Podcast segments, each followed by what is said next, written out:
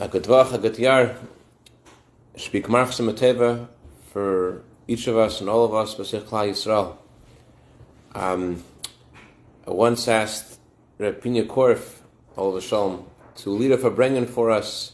I was studying in the Rebbe's yeshiva, to lead a farbrengen for us on um, night before Yom Kippur. Reb Pinchas said, I don't know if Hasidim make farbrengens night before Yom Kippur, I haven't ever saw this, but Reb Pinchas was very kind. He said, that's only if I had something to do, but since I have nothing to do anyways, we might as well farbrengen. That's on a regular year, but this year, because it's Matzei Shabbos, right before Yom Kippur is, is tonight, when we're supposed to have a Mlava Malka and share a story, so certainly it's a good time to farbrengen. So I'm going to share with you two stories. The first story is about the custom of Lekach. Every year, for Yom Kippur, it's customary to ask for sweet cake, to ask for honey cake, and that way, by asking for help from a human being, this, um, if in case it's been decreed upon someone to ask for help from from a human being, by asking for the honey cake, we thereby um, are acquitted from that need to ask for human beings' assistance.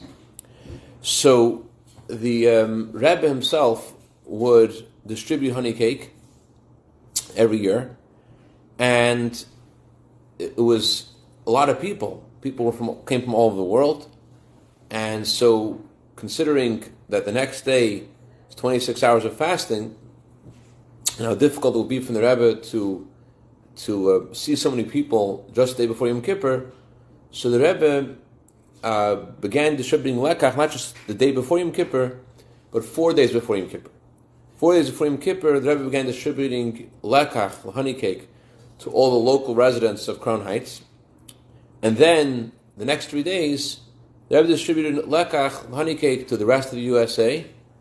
Then, the next day, to those who were visiting the Rebbe from Europe. And then, the day before Yom Kippur, only those who were visiting from Israel were allowed to come to get the honey cake. So this is a uh, good order for everyone, except for one person. The person's name is Rav David Maris, who shared the story himself. He said that uh, his birthday is the day before Yom Kippur. And by the time that he had connected with Lubavitch and the Rebbe, the Rebbe had already stopped um, his custom of individual um, yechidus, a personal meeting. Um, the Rebbe would meet everyone on their birthday and privately in his room. And later the Rebbe said that there is an advantage of meeting people as a group, not just as privately as an individual, but there's an advantage of meeting with everyone together at the Rebbe's farbrengen.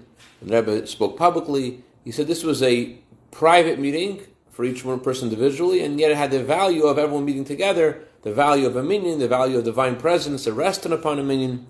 So it's also considered like a private meeting, and it's in fact it's greater than a private meeting because of the value of the divine presence that rests there. But uh, this Rav David Maris, he wasn't really happy with that, but he was happy with the fact that he can come to the Rebbe before Yom Kippur and get the honey cake. It was like a, he had a moment with the Rebbe. It wasn't like the original um, private meetings that the Rebbe had for people in his room, but it was similar. He would have a, you go by the Rebbe, you get the honey cake, and he would have a moment with the Rebbe on his birthday. His birthday is ninth of Tishrei, day before Yom Kippur, tonight. So we have that moment with the Rebbe. Well, then when they changed the order and they started making the arrangements for everyone to come, um, those who lived in Karnitz, David Amaris lives in Karnitz, because they asked him to li- come four days early, he would no longer have that, that moment with the Rebbe on his birthday. But he decided that even though he can't have this moment with the Rebbe, he still should um, he still should hang around seven seventy, hang around the Rebbe's office, just to be in a holy environment. It's a special day, day before Yom Kippur, it's his birthday, he should still be there.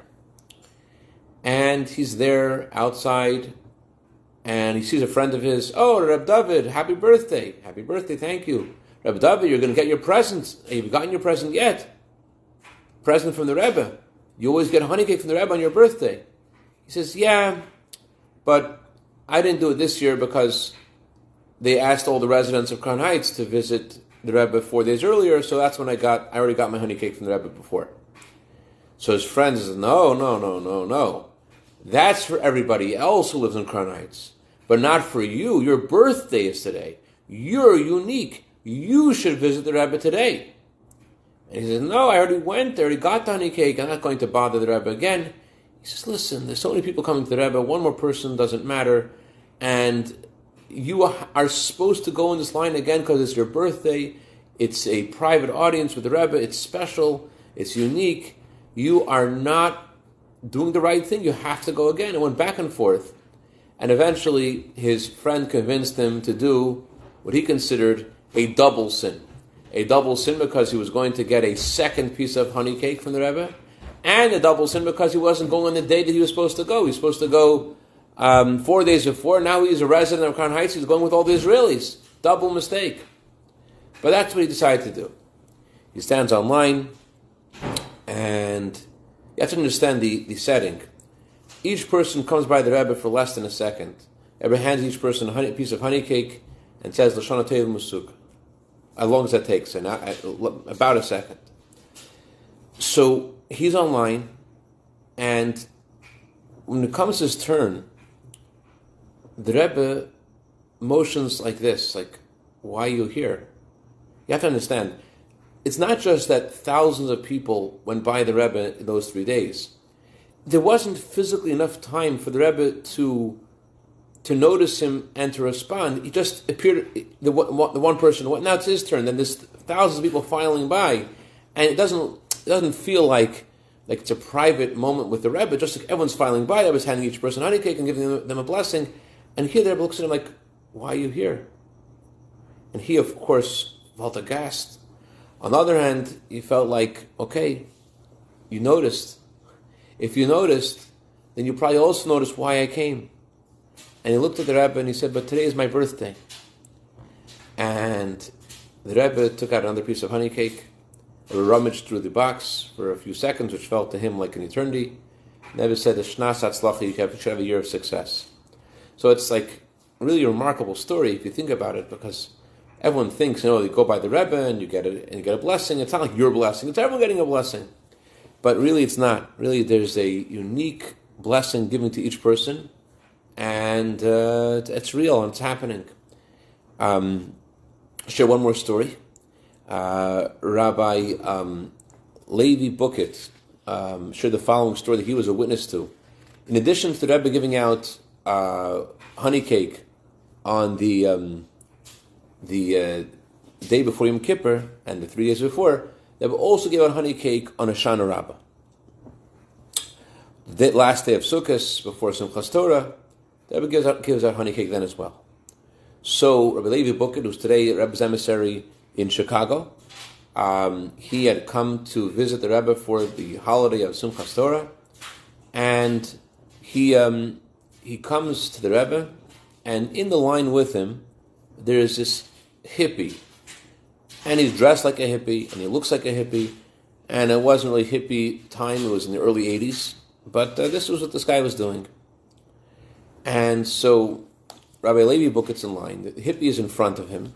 The hippie comes in, comes in front of the Rebbe. And the Rebbe says to him, where are you going to be tonight for Hakafas? Where are you going to be tonight for the dancing? So the guy says, I wasn't really planning to do Hakafas anywhere. So tonight or any other night? So the Rebbe said to him, it will be my great honor and privilege if you would attend Hakafas tonight with me in our synagogue, in our shul. So this guy thanked Rabbi, thanked, thanked the Rebbe, and he said, I'll think about it. I'll think about it. He moves on. The Rebbe gives the honey cake to Rabbi Bukiet, and behind him in the line, there was a visiting Rosh Hashiva from Williamsburg, a Satmar Chassid. And the Rebbe turns to the Satmar Chassid and begins a conversation with him. The Rebbe says to him, um, you probably, I see, the Rebbe says, that you're wondering why I am begging this person to come to Hakafas tonight. What connection do I have with him? But the answer is clearly articulated in the Tehillah L'Moshe. Tehillah L'Moshe is a commentary in the Book of Tehillim that was authored by Reb Mesha Teitelbaum, who was known as the Yismach Moshe, who was a Satmar Rebbe. He lived in the early eighteen hundreds, and all of his descendants became the leaders, the, the Chassidic Rebbes of Satmar and Seagate. And so he said to him, "You surely know what I'm hint, what I'm alluding to. Do you know what I'm alluding to?" So he said, "I don't." The Rebbe said, "But the Tehillah L'Moshe was authored by one of your Rebbes." So the Chassid is mystified, he has no idea what the Rebbe is talking about. And then the Rebbe said the following teaching at great length. He said like this: Yismach Moshe relates a wondrous story about Reb Itzikl of Drovich. Reb Itzikl of Drovich was in Gan Eden, in heaven. And there in heaven, he met Rashi. Rashi, the commentator on the on the um, on the Torah, he's known as the father of all comment- commentators. He meets Rashi in Gan Eden. He meets Rashi in heaven. And Rashi says to him, "They say a lot of things about your son, um, your son Reb Michal, Reb Michal, your son Reb Michel of Zlotchov. Is they say a lot of things about him in heaven. What, tell me what your son has done on earth to deserve this these accolades he receives in heaven." So he says, "Well, my son studies Torah for its own sake. He says studies Torah altruistically, just to connect to Hashem." He says, Rashi says, there are many people that do that. Aren't there many people that do that as well? He says, "Well, my son gives out lots and lots of money to charity, money that doesn't even have." Rashi says, "Yes, but aren't there other people that do that as well?" He says, "My son has inspired many people to become Baal Teshuvah, to return to Hashem." "Ah," Rashi says, "now I understand. Now I understand. Because Rash, because your son inspires people to return to Hashem, that's what's causing this great tumult in heaven and why he is given this unique distinction." So that's what the Rebbe shared with this Rosh Yeshiva from Williamsburg. And the Rosh Yeshiva says to the Rebbe, "Ich hab gut verstanden." I've understood very well why why the Rebbe wanted this man now to come to the Rebbe, to the Rebbe's Hakafas, to to dance in the Torah with the Rebbe in the shul. I get it. So the Rebbe wishes him a good yontiv. Interesting postscript to the story. That man, uh, Rabbi Bukiet, who was standing behind the hippie and in front of the Rosh Yeshiva, he said that night he came to the Rebbe's shul and there was dancing and dancing and dancing for Hakafas, and Hakafas is over and people are still dancing. And uh, who is dancing until the wee hours of the morning? Who does he notice over there? That hippie. Sure enough, he couldn't turn down the Rebbe's invite to uh, to Hakafas. So connecting um, one more story, I already shared one story about uh, Simchas Torah and it's Yom Kippur. So I'll, I want to share one more story about Yom Kippur and Simchas Torah. I don't know the um, origin of this story. It's a, it's a story which is oft repeated and, and by many, many people, many different sources. I'm not sure the original source of the story. This is how it goes. Rabbi Shmuelik is um, is in the synagogue. And it's the night of Yom Kippur, and they open up the ark.